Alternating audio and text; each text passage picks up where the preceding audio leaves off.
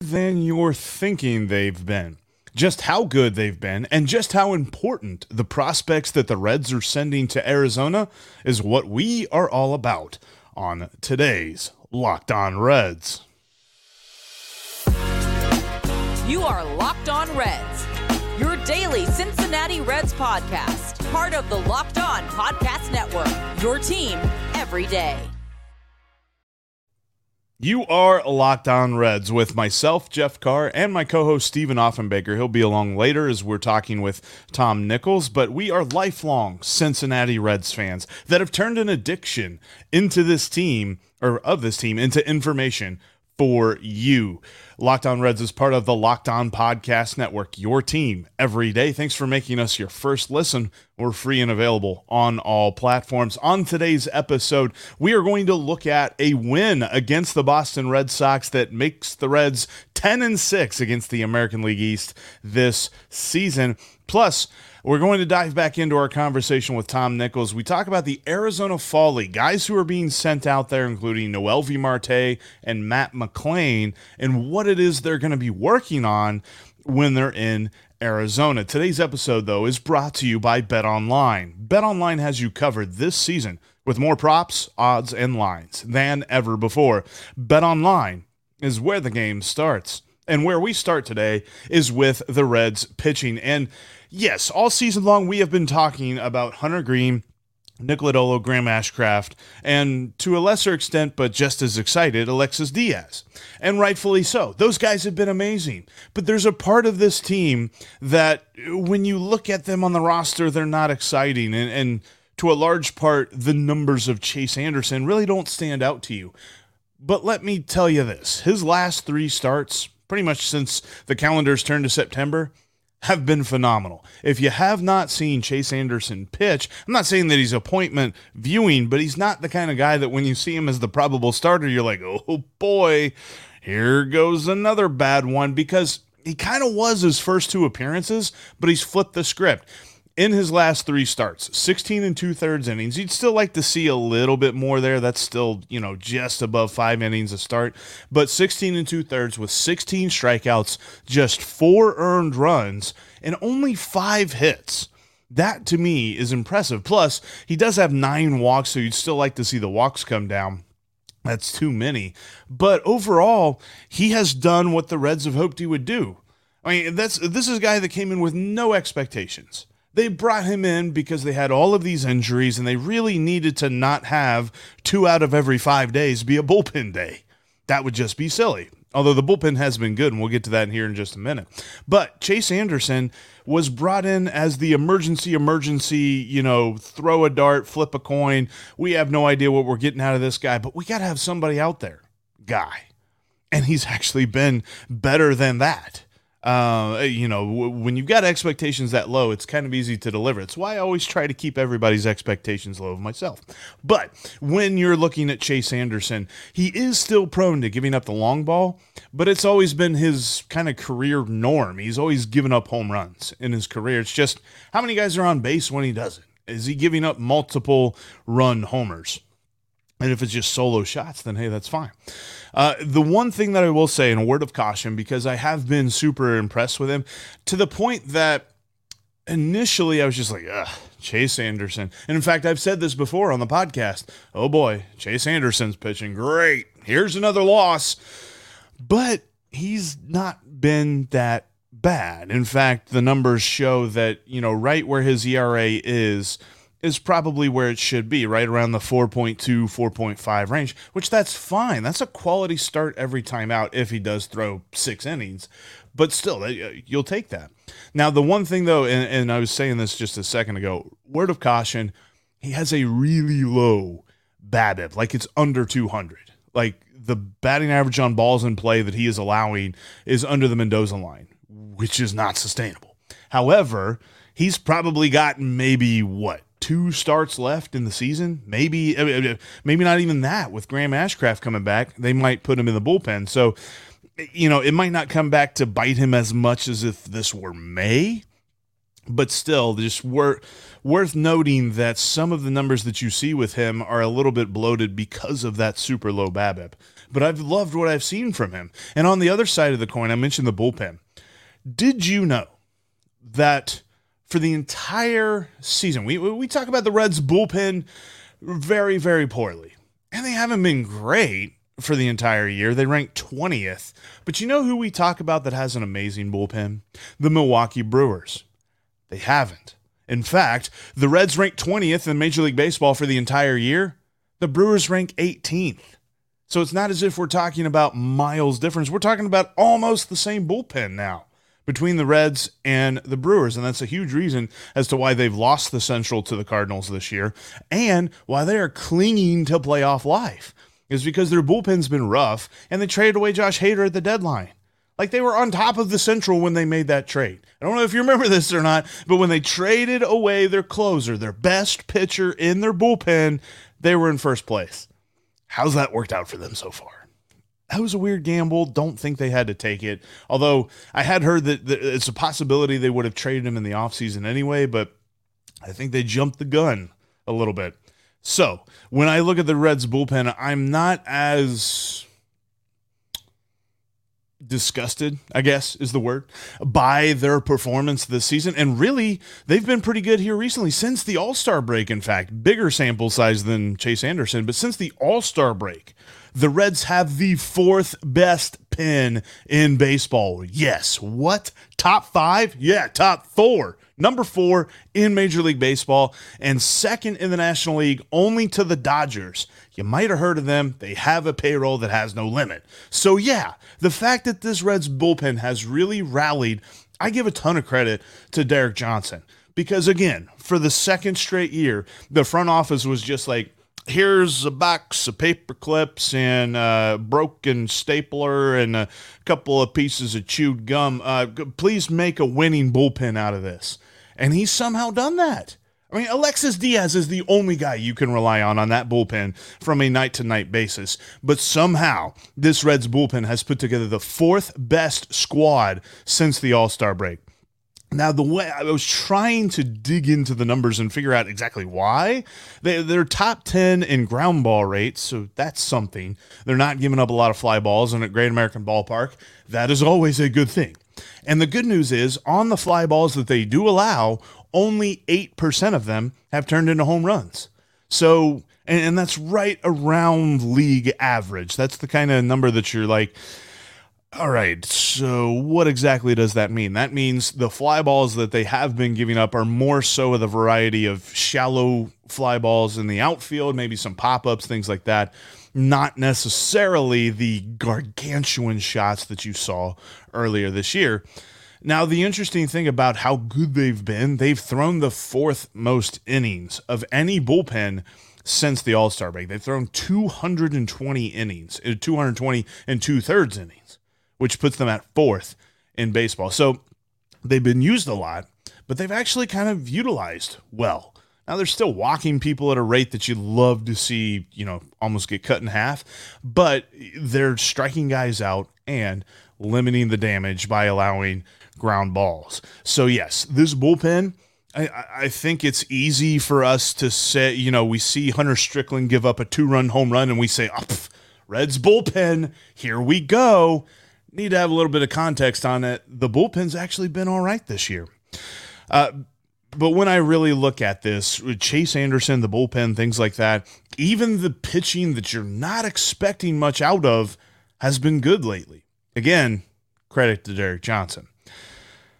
You know, the Reds are saying, uh, excuse me, the Reds are sending a handful of interesting prospects to the Arizona Fall League, which include Noelvi Marte and Matt McLain. And on top of those, who we talking about here? And why is it important? Uh, we're going to talk about that coming up next. But first, uh, d- uh, tonight the Reds are underdogs against the Brewers as they come here to Great American Ballpark. At least scoring to Bet Online, they've got the Brewers favored. Brandon Woodruff is facing Hunter Greene. And tonight's game is kind of a case of what do you trust? BetOnline seems to trust Hunter Greene's resurgent start in his last time out because the over under for this game is set at seven and a half runs. That's the kind of number. Seven to seven and a half is where you see two aces uh, where you see the line set for two aces. Case in point, the other day, Bet Online had Max Scherzer against um, Corbin Burnes over under set at seven. So they're giving a lot of respect to Hunter Greene. However, they don't trust the Reds' five runs that they scored against the Red Sox last night because Bet Online has the Reds score over under at three and a half and they have the over at plus 125 which means that's a value which means you know normally the normal bet you would see the normal vig is what they call it is minus 110 so if you bet $10 you get $9.90 it's a way of the house still making money off of a bet even if you win However, with plus 125, if the Reds score four runs and you put 10 bucks on that, you're getting 1250 for that win. So they don't think it's going to happen. They think that uh, Brandon Woodruff is going to limit this Reds team. I don't necessarily know that I feel one way or the other about anything about this game tonight because I love Hunter Greene. Maybe look at his strikeout. I should have looked at his strikeout total to see what it was. I'd be interested in the over on that one just because Milwaukee's lineup has been prone to striking out this year. However, overall, the rest of this is kind of tough. And if you want to check out your next great bet, look over at betonline.net because betonline is where the game starts. Coming up tomorrow, Kyle Farmer. Let's call it what it is. I'll explain on tomorrow's pod. But I want to jump into our conversation with Tom Nichols. We look at the Arizona Fall League, a couple of guys who are going to the Fall League from the Reds, who um, it's going to be interesting to watch what the Reds do with them. Tom Nichols explains. Um, you know, sometimes you'll see a guy who's had an injury and, and they'll send him out there to just sort of catch up. McLain had an injury, missed what, maybe a month? So that's a, t- a chance to go out there and make up for that lost month. Um, some of those pitchers that are going out there, Roa missed a bunch of time. Um, let's see, Timpanelli, a reliever going out there. Um, again, reliever only threw about 40 innings, so doesn't have a lot of wear and tear on his arm. Um, uh, Jake Gozzo threw a 100 mile an hour fastball for us. Another guy who was about a, a 40 inning guy this year. Uh, Sam Benschoter uh, missed a bunch of time with an injury. And then there's Marte, who is the most interesting of all. Um, and I would, without knowing the real reason, I would speculate on this, Stephen, that the reason they're sending him is to try to get him some experience at a different position besides shortstop maybe third base. Um, and you can't have five shortstops on the field at once. I'm sorry, they just don't let you do that. You've got to at some point start to get some of these guys some experience at another position. And Marte would be a guy that I would not be at all surprised. And in fact, I'll almost predict this without having any insight that you'll start to see him see some some experience at third base out in Arizona during this fall league, and that might be the reason that he was sent. Yeah, that's something that I, I have heard. Um, I know our Locked On Mariners guys talked about this before the trade. They they see him, you know, he's got a good bat. They see that he's got a good presence there in the batter's box, but defensively, they didn't think he was going to stick at shortstop. They thought he probably profiled more as a second baseman or a third baseman. And of course, the Reds do have a need there, and he could be a guy that would produce for them at third base here relatively soon. I would think. Is that kind of the impression that you got getting the chance to watch him after the trade? You know, we we saw like two different players, to be honest with you. Um, the first one I wasn't that impressed with, and mm. then the last, say, two to three weeks, it was a different guy on the field, and maybe you know these guys aren't robots, and that's one of the things I always like to remind people is, you know, they're human beings you get traded when you're 20 years old, and everything you've proven to your organization up to that point is now just thrown out the window. And you're with a new organization, you go in, you, you want to impress your teammates, your coaches, you're starting from scratch, you've got nothing built up. And he may have just put a little too much pressure at the beginning. Mm-hmm. And then as he started to relax and let his skills take over, we started to see better production. And his, I think his batting average, I don't have the stats in front of me right now, but finished up, I think around 290, 293. Uh, some power, not the tape measured power that we heard about from some scouting sources that would tell you that he had, um, I think there were people saying he had as good a pure power as anyone in the minor leagues. I never saw that. Um, mm-hmm. I saw home runs. If you want to ask me about pure power, we'll talk about Rece Hinds and Austin Hendrick, guys who hit the ball right. close to 500 feet. Oh yeah. Um, but but that was not what we saw from Marte. And you don't have to be able to hit the ball 500 feet. It counts just as much if you hit it three feet over the wall as if you hit it right. 100 feet over the wall. So, um, you know, he's an infielder. He, he, he, he's got some speed. He's got he's got a lot of tools. The Reds at this point in time are looking for um, they're looking for, for home run skills and they've been willing to trade off strikeouts. He's not a big strikeout guy, actually. In fact, he was the only player on our team this year that had any more than, let's say, 10 or 12 at bats that had more hits than strikeouts. He was the only guy on the club, including nice. De La Cruz. De La Cruz had more strikeouts than hits.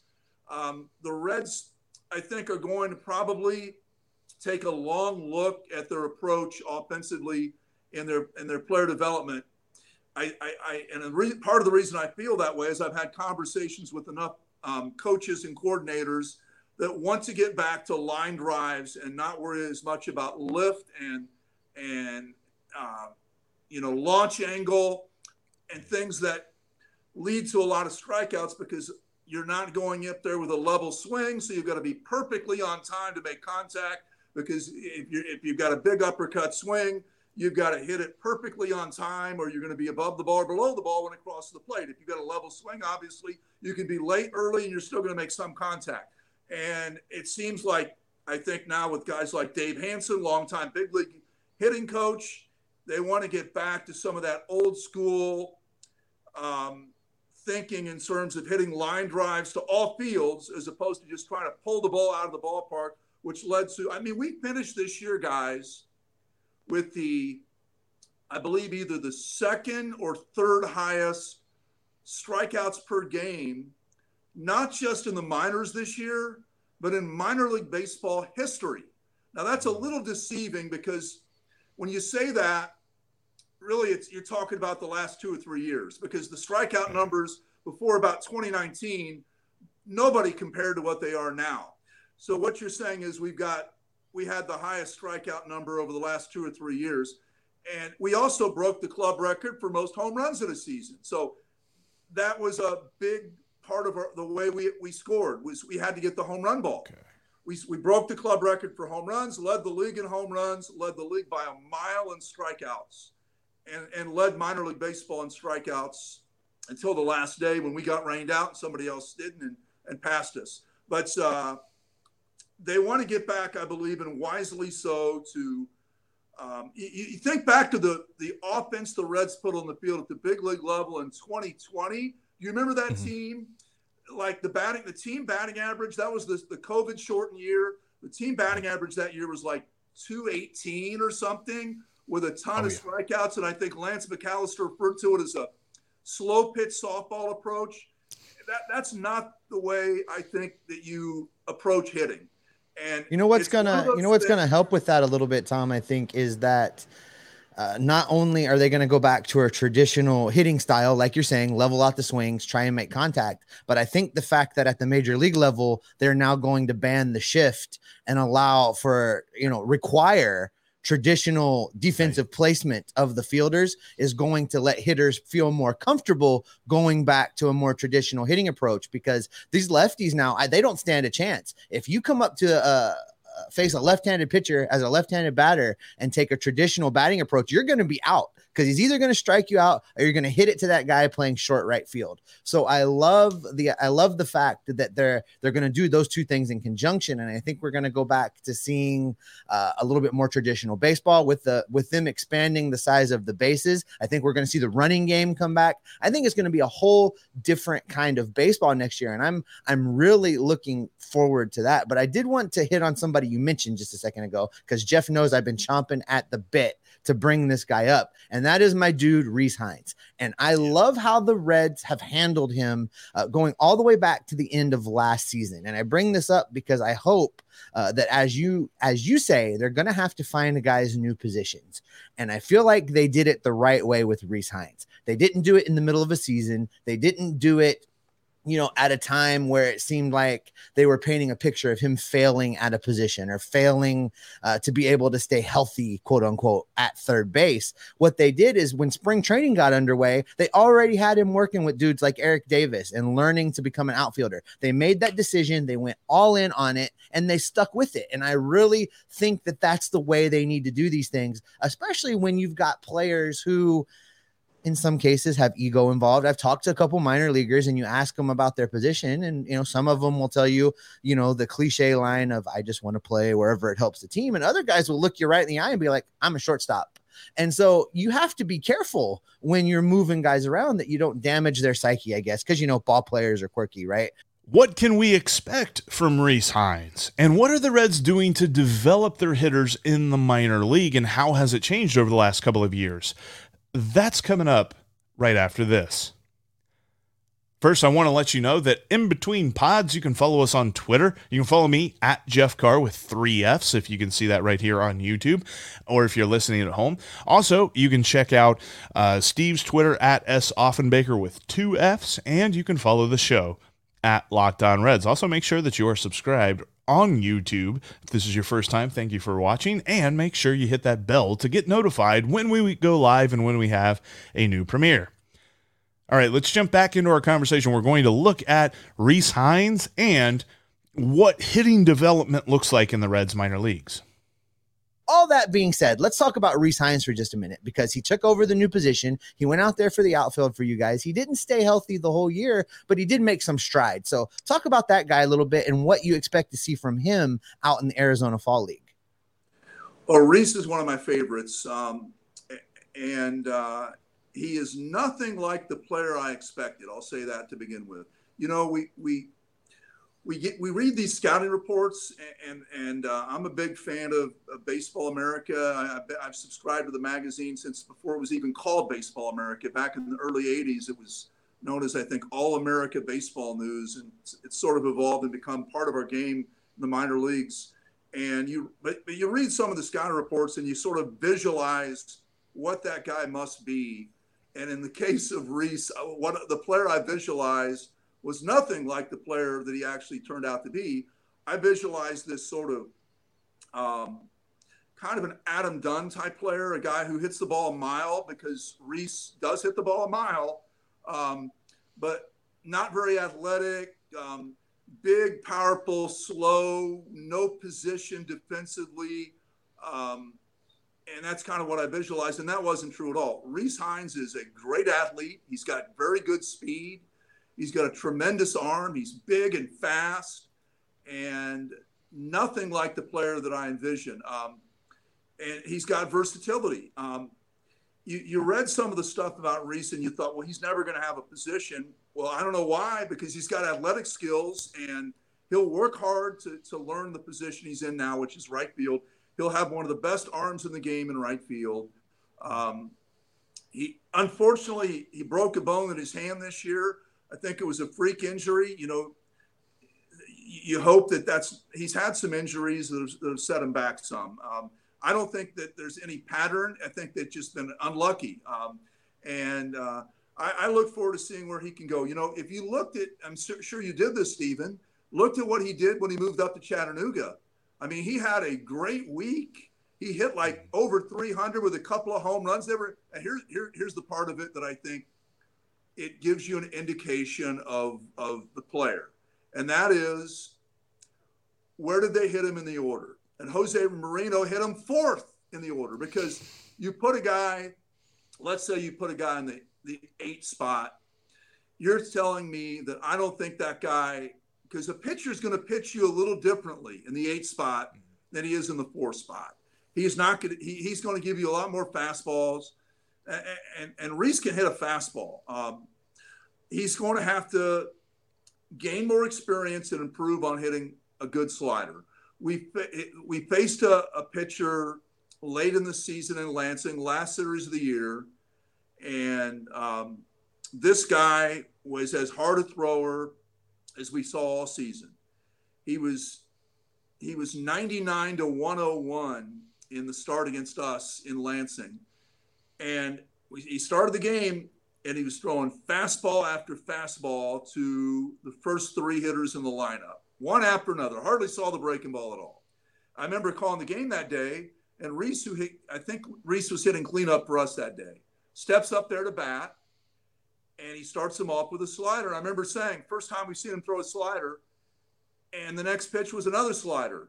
He threw Rece four sliders in a row. The guy throwing 99 to 101 he threw Rece four sliders in a row and he struck him out. Mm-hmm. And I thought, okay, he's got a scouting report on Rece Hinds that says he's not going to be able to hit my slider. And that was true in that case. Um, so what Rece has got to do is he's going to have to be able to, number one, recognize the slider, stop chasing the sliders out of the zone, get a better pitch to hit, and, and make some improvement against the, the secondary pitch. And, and I, I, you know, he Rece was very streaky with us. The month of May, he won the Reds minor league uh, player of the month or hitter of the month is another. They call it player of the month, but it's really hitter of the month. Um. He won that for the entire Reds minor league system in the month of May. Um, had some other months that didn't go as well. Wound up hitting around 240. Um, he played about half the season, hit about 10 home runs. I think he hit exactly 10 home runs. Um, again, speedy, athletic, moves well, great arm, great attitude, good kid, all the things you look for. He's got to cut down on the strikeouts. Maybe he'll change his approach a little bit. Kind of sounds like you're describing Jay Bruce there a little bit with the whole streakiness and trouble with the breaking ball and things like that. I, am looking forward to seeing how he develops because I'm with the Steve. I, I really liked getting the chance to talk to him before the season started last year and he just he seems like a dude that really loves the game and, and has a good head on his shoulders as well. So I'm I'm excited to see how he develops in that regard. Another guy who's going to Arizona and he didn't get a chance to see a lot of him this year because he pretty much played the entire year in Chattanooga is Matt McLain. And he's a guy that his numbers in Dayton were a little bit different from his numbers in Chattanooga. Maybe did uh, struggle a little bit more with double A pitching, but also changed his hitting approach and, and probably had something to do with the more all or nothing attitude to hitting development of the Reds uh, minor league system. But what do you expect from Matt McLain? Because he he seemed to still have the the walk rate, so he recognizes pitches better. But I think he was selling out for more power because he saw a lower average and a higher strikeout rate. Is that something that do you think that he's going to amend as the Reds amend their hitting approach?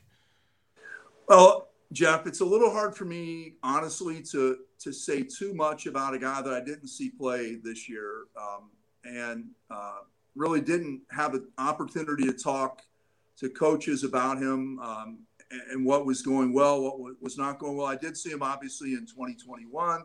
Uh, liked him a lot. Um, he, he uh, liked his attitude, his approach to the game, um, and you know you could very well be right on the money with with the with the th- sort of theory you just threw out there. And I think it is important to note, and uh, some people would be probably happy to hear me say this, and some other, some others would say you're you're off target there. But you know, there's nothing wrong with the idea of you know when you try to be progressive and and and you know learn and, and, and incorporate new ideas. There's nothing wrong with the idea of, of stepping back at some point and saying, you know what? That wasn't right. So we're going to go back to what we were doing before and maybe take a little bit of this back with us or part of this back with us. We're not going to go completely away from what we were doing before.